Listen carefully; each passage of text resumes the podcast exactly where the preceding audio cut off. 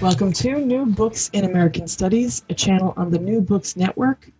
I'm Diana Di Pasquale, and today I'll be talking to Lauren Klein, a professor in the English department at Emory University and author of An Archive of Taste Race and Eating in the Early United States, which is published by the University of Minnesota Press, released earlier this year. And this is what the publisher has to say about this wonderful book.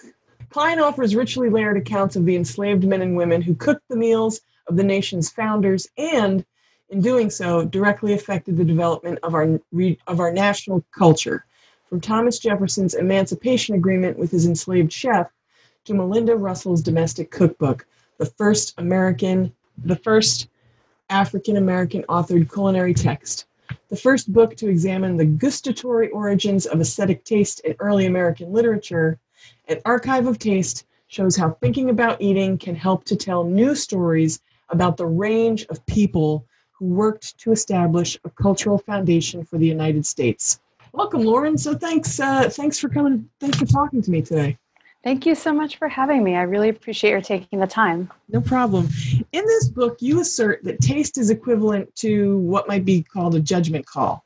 And in the book, when you write of how we process the world, you write each single experience, aesthetic or otherwise, is first registered through the senses, and then, and only then, is it evaluated by the mind. And I bring this particular piece of piece of writing up because I want to give you the opportunity to tell us the story of George Washington's luxurious and extravagant shad and how it informed your research about aesthetics and what you describe as Republican taste. Sure. Yeah, that's a really good place to start. You know, I think the the starting point for my book was really what you describe, which is that you know we don't always think about what we eat or how we eat, um, and yet we always do think about. You know, when you put something in your mouth, you're usually thinking something about it, and when you stop and you say, "Well, like what?" You know, what am I thinking about? Um, right you know is it the flavor? Is it something about where it came from? Is it old or is it new? Is it delicious? It's, you know all of these judgments are they come from a really interesting and complicated set of signals some of which are sensory like is it sweet salty sour you know things like that.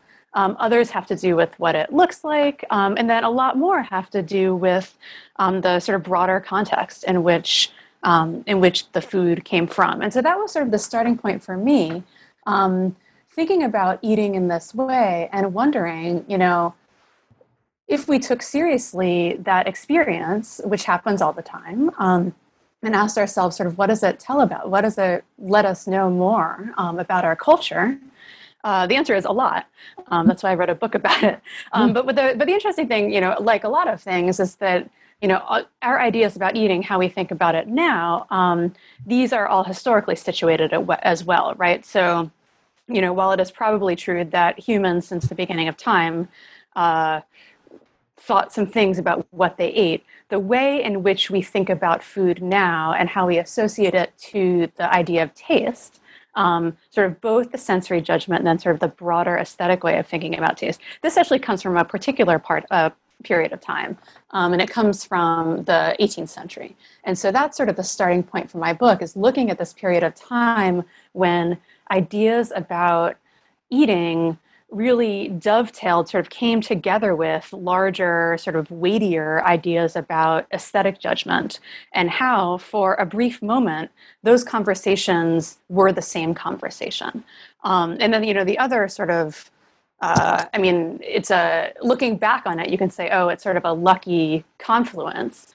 Um, but really, if you go look at the sort of intellectual genealogy of it, it's not a coincidence at all. It actually makes a lot of sense just on the basis of what people were thinking about at the time. Um, all of this thinking about eating and its broader um, sort of broader significance also coincides with the founding of the United States.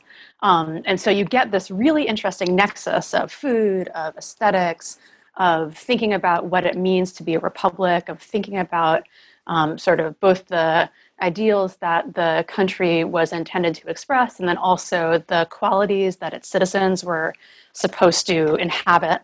Um, and all of this sort of comes together in, in this idea of eating and food and thinking about these processes. Um, so that's sort of a long way into where I actually start the book, which is uh, something a lot more concrete, um, which is a particular episode that is narrated in a biography of George Washington um, that was uh, written by a relative of George Washington, not published in his own time. So it's uh, published about 100 years after um, his death. But they talk about uh, a particular moment um, when George Washington was served a uh, type of fish, uh, fresh shad that came um, from the river nearby. Um, and the the framing, you know, they describe how um, you know Washington apparently had a penchant for this kind of fish, and he had, you know, of course, um, a large staff, many of whom were enslaved. Uh, more on that in a minute.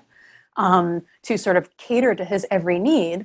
And uh, one of these people, one of his household managers, had sort of gone to the market, seen this fish. It was apparently the first of the season, uh, snapped it up, uh, took it back home, took it to the cook, uh, a man named Hercules, who was enslaved. Um, who I'll talk a little bit more about later, um, prepared it for for uh, for Washington, and um, and Washington uh, sort of had an unexpected uh, fit. He pushed it away. He said, "I refuse to eat this. This is an emblem of luxury and extravagance. Um, you know, how dare you serve this at my table?" And it was a big surprise uh, to everyone. And in the, you know, uh, both because they thought he liked it, um, his staff was trying to uh, please him, and the response was not at all. Uh, what they expected. And you know, in the the biography of Washington, this is uh, framed in part as a way, uh, actually, to sort of uh, pay tribute to the culinary expertise of Hercules, who was a fascinating uh, man who uh, was known sort of throughout the, the region for being an excellent cook. Also, he was apparently a very stylish dresser. Mm. Um, and was um, sort of a notable personage um, around. And I think we would like to know more about his life, and we we all really have our fragments like this. Um, and so the biographer, um, George Washington's grandson, is trying to convey to us what this man was like through this little episode, um, and also I think is trying to convey something of Washington's own character, mm. which was an attempt to uh, sort of inhabit these ideals that had come to be, or that he and his uh, sort of fellow statesmen were trying to strongly associate with the emergent republic. And these included things like simplicity, um, sort of an anti uh, luxuriousness, sort of in order to contrast uh, the sort of fledgling United States with uh, the British crown. Um, this belief that you should be temperate, um, which comes from, you know, there's a whole history of this associated with Puritanism. Um, this idea that things that were plain and sort of utilitarian, um, these things were what the country needed. And, you know, this, this episode where he doesn't eat the thing that he probably would find delicious because it emblematizes these these sort of larger ideals um, is is really fascinating for me because it sort of shows these mechanisms of, of taste at work and how there are these sort of competing strains again that happen every single time you make a decision to put something in your mouth or not as the case may be um, and how each of these decisions involves either an alignment or a reconciliation or a rejection of sort of these sensory impulses with the sort of larger cultural, um, political, or intellectual frame. Um, so maybe I'll just stop there because that was a lot for me. it's it's it, it sets up a really great connection to another thing that I find really fascinating about your book in that you write about the the alongside these abstract ideas of the founders about um, the things things that are being talked about, written about, and enacted in the early United States about um, liberty and freedom are happening at the same time that the experiences of eating, the everyday experiences of eating food, is being that food is being grown and prepared by people like Hercules that you just mentioned, and also James Hemings, Sally Hemings' brother, and how this is to also think about the the the the idea that the founders hold that the Americans could be civilized if um, if ideas about civilization and sort of how to comport themselves could be um, could be expressed by people who were arbiters of taste. Yeah, I mean that's the really interesting thing about taste in a putting it in a US context. And you know, I should say, you know, I'm not the first person to talk about the alignment of aesthetic taste and gustatory taste, and I'm also not the per- first person, and this is probably clear to almost anyone in American studies, to talk about sort of the paradoxes of slavery and freedom in the early United States, right? Mm-hmm. Um, but the the interesting thing that is happening here is. Uh, an alignment of thinking that sort of in turn ex- sort of adds another layer to this contradiction, sort of the er contradiction of the nation's founding about the persistence of slavery at the same by the same people who um, were advocating for um, sort of philosophical liberty or liberty in the political sense. Um, and this is that if you are going to admit that you can um, sort of take your sensory experience and then impose the sort of layer over it, you know, as Washington did, right? To say, I know this would be delicious, but I'm not going to eat it. Or even if you do taste something, to say, you know, society tells me that I should not think that this thing tastes good. You know, we can see this a lot now with, I was just reading an article in the New York Times about how bugs are um, becoming increasingly frequent on sort of gourmet menus. Mm. Um, but, you know, like, so, you know, foods that are sort of culturally um, sort of exiled. And so we were told those don't taste good. But do they actually taste good? If we didn't know we were eating those things it's really hard to separate.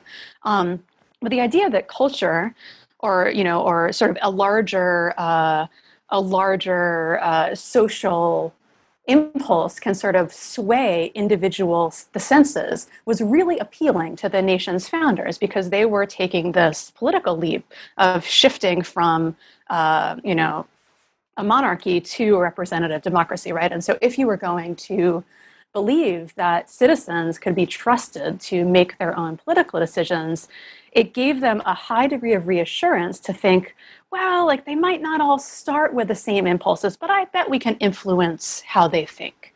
And this mattered a lot for voting, right? And they looked right. to, and they literally looked to things like eating. I mean, you look at, and this is something I say in the book, you know, right now, when we think about like what is philo- what if you imagine what philosophy looks like to you you don't think it's someone musing about drinking a cup of tea or you know eating a cookie. Um, and yet if you go back to the 18th century philosophers you know people who we think of as very high philosophers um, you know people like hume um, uh, Francis Hutcheson, people like that, they absolutely were thinking and uh, analogizing the act of eating to these sort of more complicated social judgments. So, yeah, so on the one hand, you have this sort of metaphor that was affirming and seemed to suggest that democracy would be okay because people could be educated and guided and cultivated in order to sort of express appropriate taste, whatever that might be.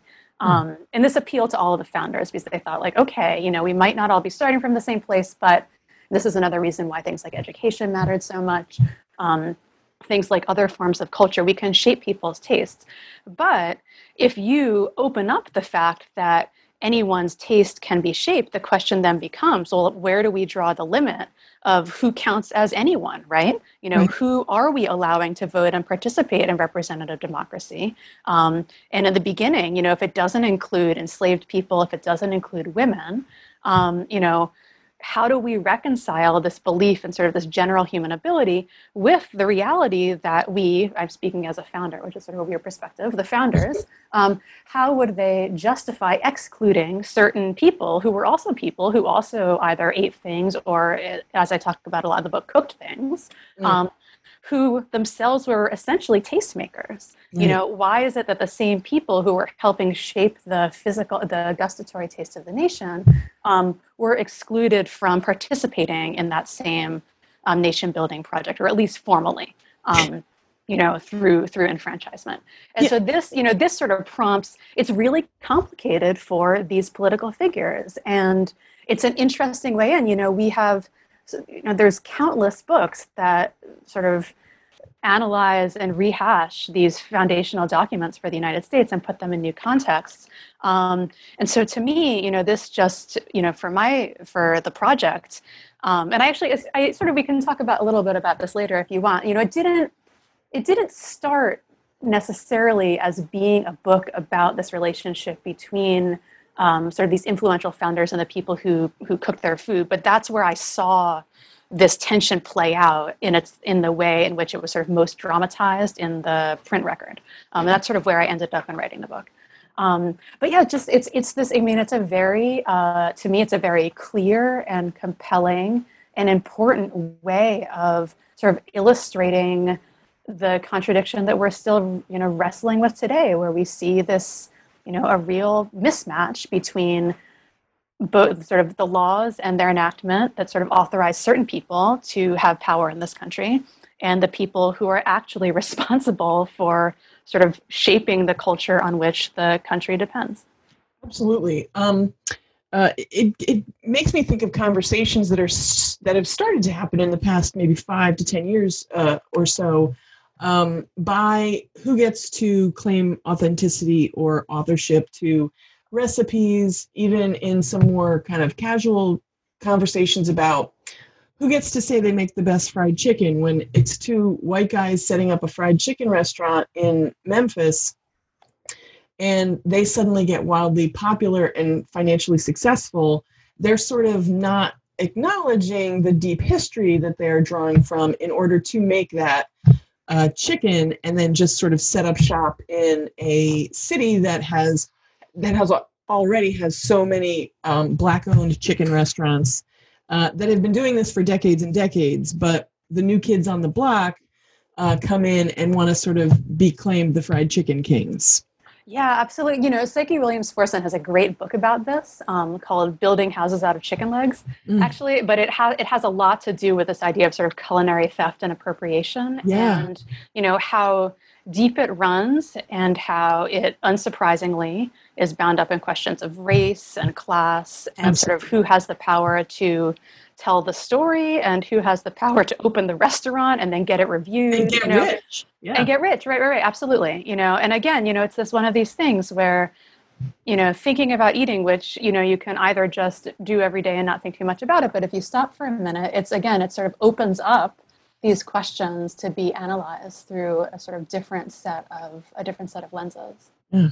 You mentioned before when you were when I asked you to tell the story about George Washington's luxurious and elegant shad, you mentioned that that's actually um, uh, that was narrated in a biography about George Washington. So I wanted to talk a little bit about your methodology. You describe the value of using a mixed methods approach. Can you explain a little bit more about how you use methods to complement each other in your book, An Archive of Taste? Sure. Yeah. I mean, I guess, you know, the book is in many ways a book about methodology as much as it is about the subject of food and eating in early America. And I didn't intend it to, I didn't intend it that way, although, you know, it's one of those things where looking back, you know, it makes sense that this is where it ended up. Um, but I, you know, having identified figures like Hercules or uh, James Hemings, who was the enslaved man who Thomas Jefferson um, both sort of had trained as a French chef and then required that he cook all of his food, for whom Jefferson received all the credit. Um, you know, I went looking for information about these people in the archive and just found very, very direct, little direct information about them. And this, you know, has to do very clearly with the politics politics of the archive and the reasons why, and you know, information about the founding fathers gets preserved and the information about the men and women they enslaved does not. Um, but it doesn't change the fact that these people mattered and their contributions mattered. And I wanted to tell my story in a way that made these contributions commensurate with the men who, and women in some cases who enslaved them. Um, and so then you're sort of left with this methodological methodological challenge because you know someone like Thomas Jefferson, for example, who himself was very aware of his own historical legacy and you know did things like he uh, sort of invented a copy machine so he could keep copies of every single le- letter he sent. He was sort of a uh, hoarder is ungenerous, but he did save like receipts. He, he saved everything. And so, you know, his personal archive, um, which has not yet been fully processed, honestly, um, but at this point has something like, I don't know, 70,000 documents or something, compared to someone like James Hemings, this man who he enslaved, um, who cooked all of his food, who was, by all accounts, a phenomenal chef. Um, you know, there's like five or six documents in the archive which help to tell his story. And you know that was the point in my research where i sort of came to this i you know i stopped i paused and i said well like what do you do? What do you do with this uh, sort of unbalanced archive? And you know one approach is to sort of throw up your hands and say well we'll never know. Um, and I should say, sort of interestingly, my work on the book, which it began as a dissertation project, but it sort of tracked a lot of scholars, particularly of the archive of slavery, sort of dealing with the same challenge more generally. Um, so thinking of people like Saidiya Hartman um, and more recently Marisa Fuentes. Um, sort of how do you, you know, I feel like for a while there was a sense that you should sort of respect and honor the silence and sort of hold the space mm. for what you can't know. Um, and that was that was the appropriate response. But after a certain period of time, um, scholars sort of interested in this in this sort of issue um, began to think, well, maybe what is required is not just to hold the space for silence, which sort of can't help but perpetuate this erasure, um, but ask, you know, what can we, how can we do more with what we have? And this has prompted an array of critical approaches. You know, so you have people like Hartman now uh, in uh, Wayward Live Beautiful Experiments doing this um, sort of very historically and archivally informed sort of creative nonfiction um, you have people like Fuentes, who advocates for what she calls um, stretching archival fragments um, along the archival grain to sort of take these fragments and make them mean something even more. Um, and you know what I try to, I, I sort of view my own approach as very much sort of in solidarity with these approaches, but I try to draw a little bit more from some digital techniques as well. I sort of, uh, some of the other work that I do, um, comes from the field of digital humanities. And so, in addition to this way of sort of how do you take the fragments that you have, these sort of facts and tangential references, and weave them together into a story that brings this person and their contributions to life. Um, you know, I also tried to sort of use every possible method at my disposal in order to get some more information. So this leads me in the end of the book to do stuff like um, try to visualize some of these archival records and um, we can talk about that a little bit more. But yeah, I mean, so this mixed methods approach that I described really is just, um, you know, it's coming from this place of, like I said at the very beginning, trying to make these figures who were very much commensurate, trying to make their historical records be commensurate with each other as well. And this requires a fair amount of scholarly intervention, um, which again, I think is not. Um, you know, is not something that in its own way is novel, but I do think that not all scholars explicitly indicate that they are doing this. Um, mm. But when I was trying to write these stories, you know, it's pretty easy to tell the story of, you know, any particular episode in, you know, Benjamin Franklin or Thomas Jefferson or George Washington. You know, it's pretty easy to tell these accounts because there's so many uh, archival sources, but you really need to do a lot more work as a scholar. And I think it's important work. And I think um, in some ways it's sort of the most important thing that you can do is to sort of animate these fragments and try to make them come together in a way that testifies to these real people's lives and work. Absolutely. Um, and you mentioned, I don't want to forget that you mentioned your, your digital humanities pro- projects. I want to ask you specifically about uh, in a in a minute, I want to ask you about either that if you could talk about either data feminism or data by design. Oh, sure. But I want to sort of postpone that for a second. I want to read uh, just a sentence from your book, and I was hoping that you might be able to unpack it a little for um, people who are listening, if you don't mind. Uh, you write by focusing on cooking and eating in the early U.S the era that gave rise to, many, to many current ideas about the human, about race, and about the archives that inscribe such beliefs and structure into history, I show how meaning is inherently mediated by the materials of its conveyance. That sentence really packs a punch. Um, but I was wondering if you if you would be able to sort of just um, tease that out a little bit more. Sure. Um, I'm laughing because that was a, a, line that I had an amazing writing group. I still have an amazing writing group um, that uh, sort of helped me work and rework that that specific line a lot. And so okay. it owes as much to the group as it does to as to me. And I'm I, am uh, smiling. You can't see, but I'm smiling that that's the line that you picked. It makes me feel good about collaborative writing processes. Um, but uh, you know, I so I guess there's two things going on there. Um, one is that, you know, as this uh, one is actually something I've already said um, in this conversation, which is that this period of time when people were thinking about eating and about taste and about citizenship as aligned um, also coincides with and in some ways is causally connected to um, what we take today to be um, our definition of the human, our ideas about race as being something that has to do with skin color, um, you know, all of these sort of what, what we think of today, and this is not news to an American studies scholar, but it may be to sort of a, a general audience. Um, for instance, you know, this question about race and the need to sort of define it visually and in stark lines came about in many ways because of these concerns on the part of the founders as to sort of who was who would be authorized or who would be allowed to be a citizen. They didn't really need to confront these ideas as much. Um, until they had to make rules about who could or who could not um, influence the republic. And even earlier, sort of questions about what it means to be human. Um, these these absolutely come out of uh, sort of the Enlightenment and thinking about you know man, you know sort of the Enlightenment man, um, which of course was a sort of white European male subject.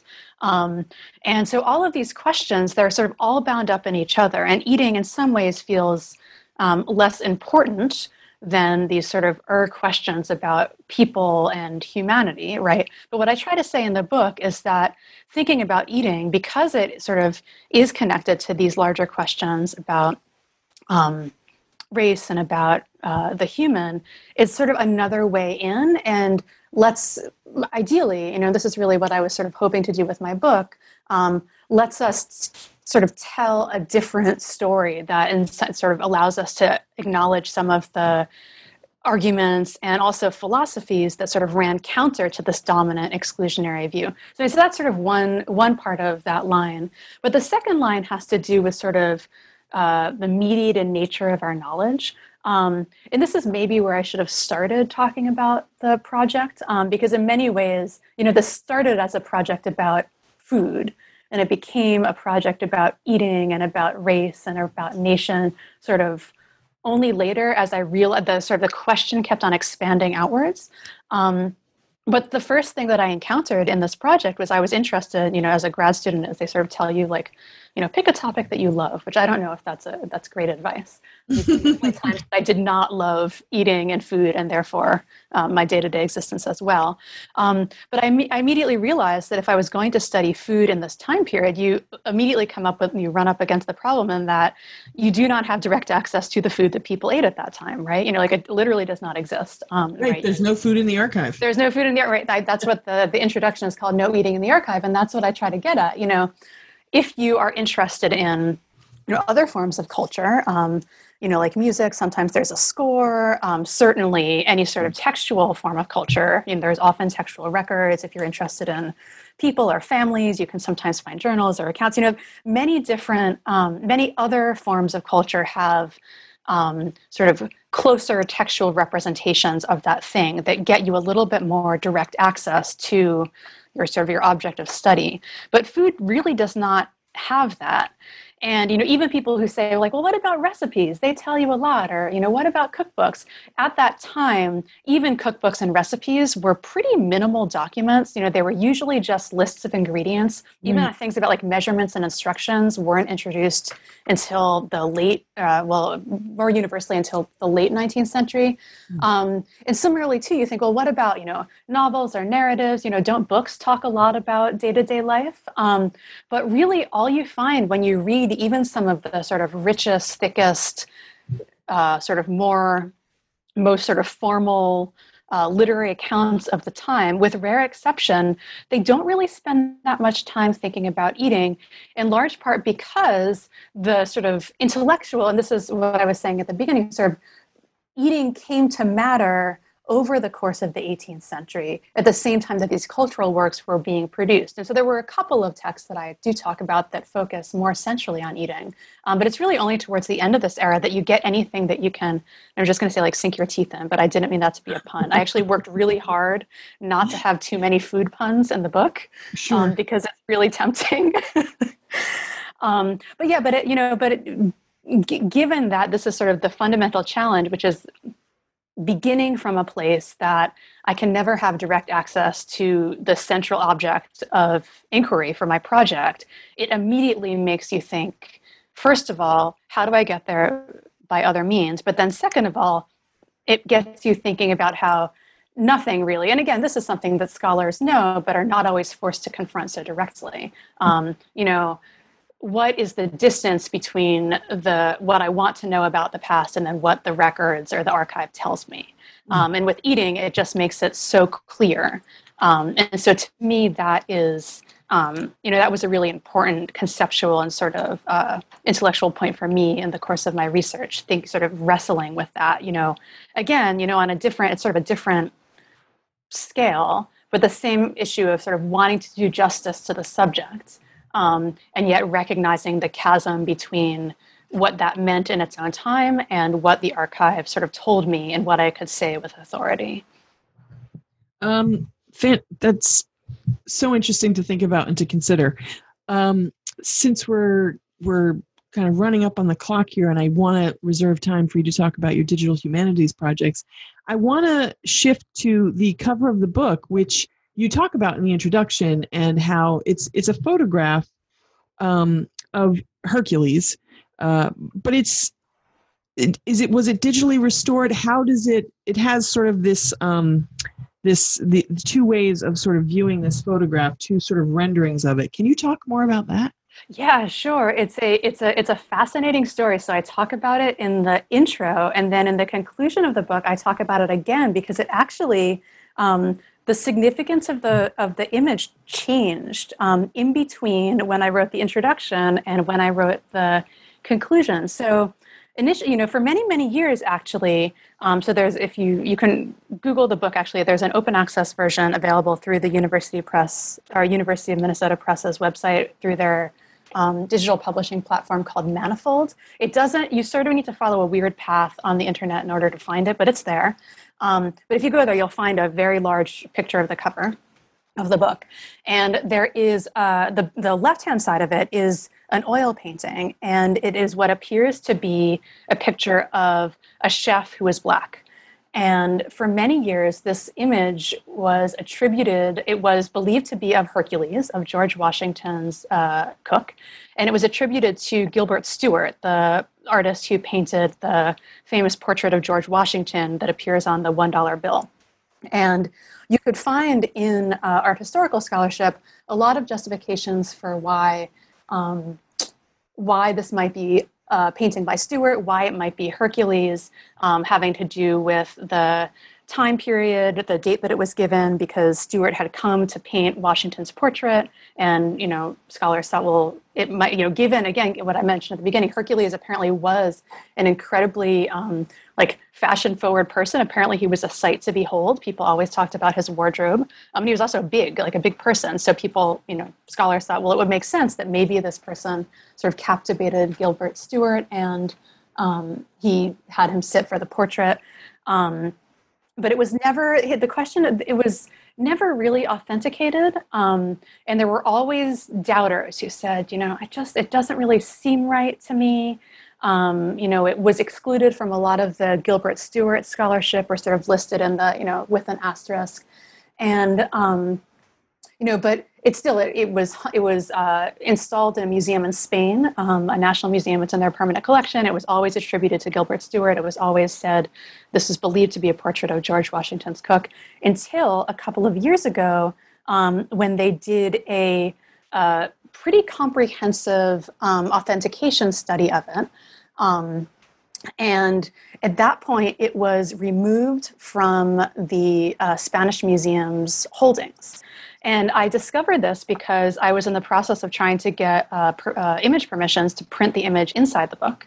And I had previously downloaded the image. It's a pre 1900 image, so and it had been acquired by um, uh, Wikimedia. So you know you can get this high res image of it. It's out. It's in the public domain. But I wrote to the museum and I said, you know, hey, I'm going to print this on a book.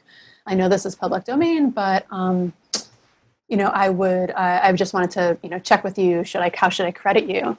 Um, and I went looking for the image, and I couldn't find a record in the museum's catalog of the image anywhere. You know, like previously you had been able to go and, you know, search by artist or subject or whatever, and it would show up, but it just, it wasn't there. It wasn't, you know, removed. It wasn't, uh, you know, it didn't say, you know, uh, currently being authenticated. It just it didn't exist at all.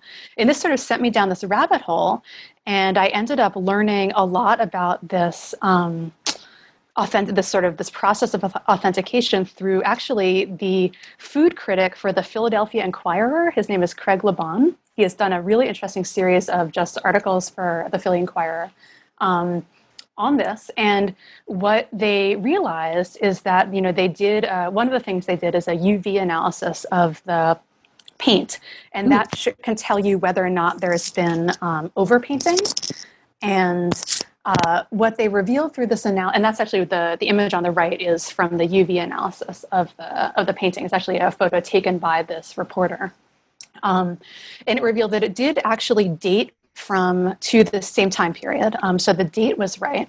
Um, but it was not a painting by Gilbert Stuart. The brushstrokes did not match at all.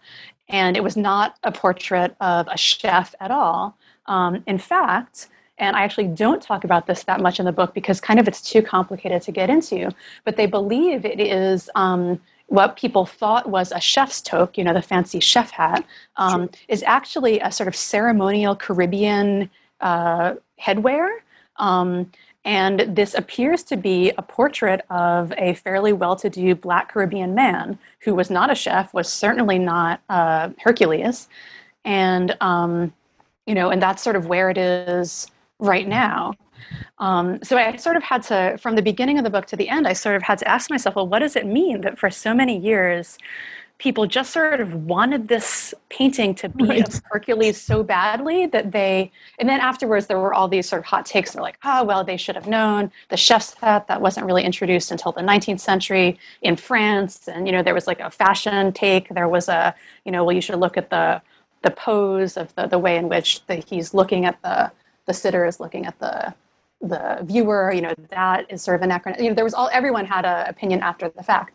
But most people until the sort of the this extensive analysis revealed it to be definitely not hercules people just kept on hoping that it might be him and so i just talk about this in the conclusion as another sign of sort of just how much we want there to be information in the archive about persons and also things like food that sort of just isn't there and mm. how um, one way of you know I sort of view my project, sort of both historically and methodologically, as a way of trying to, in some ways, sort of meet the desires or satisfy the desires of, of, people in the present who want to know more about these figures about which you know will always it will always be disappointment um, you know and i'm again i'm not the first person to talk about this sort of experience of sure. disappointment in the archive especially when dealing with uh, research on enslaved people mm. um, but you know this is this this is this experience that scholars have and probably you know people anyone might have um, when they just they recognize the importance of these historical figures and they want there to be more information because they know you know that there should be information that attests to their significance in the past um, but it's just not there. And there's sort of mm-hmm. nothing that we can do now in the present about the artifacts that were or were not saved in the past. But what we can do is try to give significance to um, to you know what we do have. And in a way you know it matters less that the portrait to me at least, and I can say this, I'm lucky I was trained up in English as opposed to history, and so I feel like you could get away less with this claim in history. Um, but it matters less to me that the portrait is not of Hercules. I still mm-hmm. think it's a really interesting image to analyze um, because, because, precisely because people wanted it to be of Hercules. Right. Um, and I think that matters just as much as the fact that it was not, it's not actually him. So now, uh, I was wondering if you could tell us a little bit more about the the digital humanities projects you're working on, and you could either talk about data feminism specifically, or data by design, or both. It's take your it's your choice. Sure. Yeah, I mean, it's interesting. Like, you know, both of these projects are connected to this project more closely than you would think. You know, both because this project is actually what prompted me to turn to digital methods in the first place, as I was talking about before. You know, I actually I worked as a software developer before I went to grad school, but I always initially thought that grad school was a sort of turn away from that career. And there wasn't a way, and I didn't want there to be a way to reconcile them. Mm. Um, but this this project was what brought me back because I realized that there were things that digital methods could do that could sort of supplement the sort of traditional methods of scholarship, um, and that you know sort of coincided with the the rise of digital humanities more generally. Um, but the two more recent projects that you mentioned are um, places that this project has sort of taken me. Um, Data Feminism is a book that just came out this year. It's also available open access on the MIT Press website. It was co authored with a colleague um, whose emphasis is on visualization design and also um, urban planning. And uh, in that book, we were trying to sort of you know, we say operationalize feminist thinking for data and data science, although I think it's important to just sort of caveat that and say not in like an instrumental way, but to really ask, you know, feminist theory. Um, and there's also, and we talk explicitly about it being intersectional feminist theory and in that way sort of connected to critical race theory and studies, which I employ more so in this book.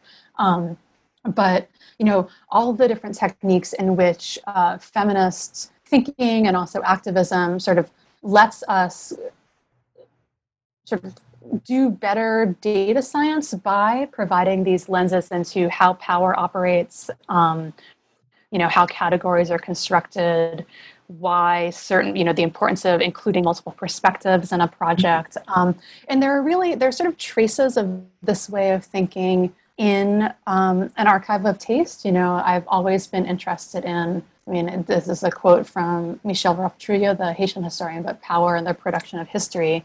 Um, and that same power, these same forces of power, impact contemporary practices, whether knowledge practices, whether they're writing a book, doing archival research, or also data science. Um, so that's what that project is. You know, we wrote it more for students and uh, practitioners, you know, people in the world, um, in the world of data science. Um, it's sort of a, a carrying over of sort of what feminist scholars know already about what their work can do and sort of demonstrating how it can be applied. But we also think, and we've heard, that it's been helpful for people interested in things like um, feminist theory, but also feminist media studies and things like this to sort of show, sort of model how their thinking um, can be applied to these contemporary practices. Um, and then the other project, so that's this co-author project is out. Um, there actually is going to be an exhibition of some of the art that we talk about in the book and that inspired the project. Um, so that's sort of going to be the, the conclusion of that project. It was the exhibition should have opened already, but COVID um, has delayed it, but it's still happening. Um, and then the other project that I'm working on now is Data by Design, which is this history of data visualization, which is actually, in many ways, a synthesis of the sort of thinking that I did for an archive of taste and some of the um, sort of the same approach of you know thinking about historical and theoretical approaches that come from the humanities and how they can inform sort of more technical topics. And in this one, I tried to tell the story of the history of data visualization, which you know conveniently for me also dates to this time period. Um, you know the the 18th century into the 19th century. Um, and in the same way that questions of taste um, are bound up in questions of race and nation and uh, agency and authorship and things like this. Um, you know, lo and behold, the production of visual knowledge also is bound up in these same questions and in many ways much more directly than certainly the, the visualization community has ever thought about you know um, and so I, I, I pick a couple of examples sort of key examples and it's a it's a web-based project. It will be available just to um, sort of read and scroll through um, online. And there are a lot of interactive elements. You know part of what i wanted to do was both tell the story of these images, but also sort of show how they worked and what they were intended to do, and to do so um, taking advantage of some of the affordances of the web, which means that you can sort of sync text and image, and you can have the images transform for the the viewer. Um, but I think that you know it's this was a project that came almost directly out of this uh, archive of taste in many ways because uh, Thomas Jefferson, his favorite teacher, I think I talk a little bit about this in the, the chapter on data visualization in the book, um, but he went to William and Mary for college. He writes a lot, oh, a little, um, about his favorite pro- professor there. Um, and that professor went home from Virginia after training Thomas Jefferson and became a private tutor to the person who um, would become the person cited as like the founder of modern data visualization, the man who, in, as far as we know, invented the pie chart and the bi- and the bar chart. You know, people just didn't have those visual representations before. Um, and he, they were trained by the sa- exact same person. And so all of Jefferson's ideas about classification and, in particular, racialized classification systems and the importance of sort of imposing a hierarchical order on things, but also people in the world through um, visual structures. I sort of argue in this project you can sort of see below the surface of all of these uh, visual forms as well. So um, I'm really excited about that. That's the one I'm working on right now. And I'm going to try to release it um, sort of chapter by chapter. That's one of the things that's exciting about doing something on the web. And um, so, yeah, so if any uh, interested listeners want to check it out, it's uh, data by. De- oh, actually, I wish the the website the website is a little bit complicated because i data by design was taken, but I can send it to you. Yeah, I'll definitely include a link in the um, on the episode page uh, when this uh, when this gets up there. Um, well, I thank you once again for for talking to me. Um, I found your book really so interesting in so many ways, and to think of, think about a historical context, of course, and sort of the founders and their abstract ideas about uh, sort of founding principles of of the nation. But um, it's really kind of it's really so appropriate to think about even the stories that we tell today. Um, I, I really I think it's a I think it's both historical and very sort of appropriate to think about the the here and now. Um, so, uh, again, this has been New Books in American Studies, a channel on the New Books Network.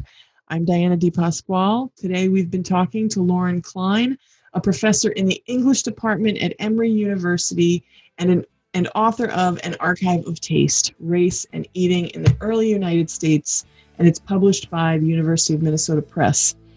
Uh, thank you so much, Lauren. I really enjoyed our conversation. Thank you so much, Diana. I did too. I really appreciate your taking the time.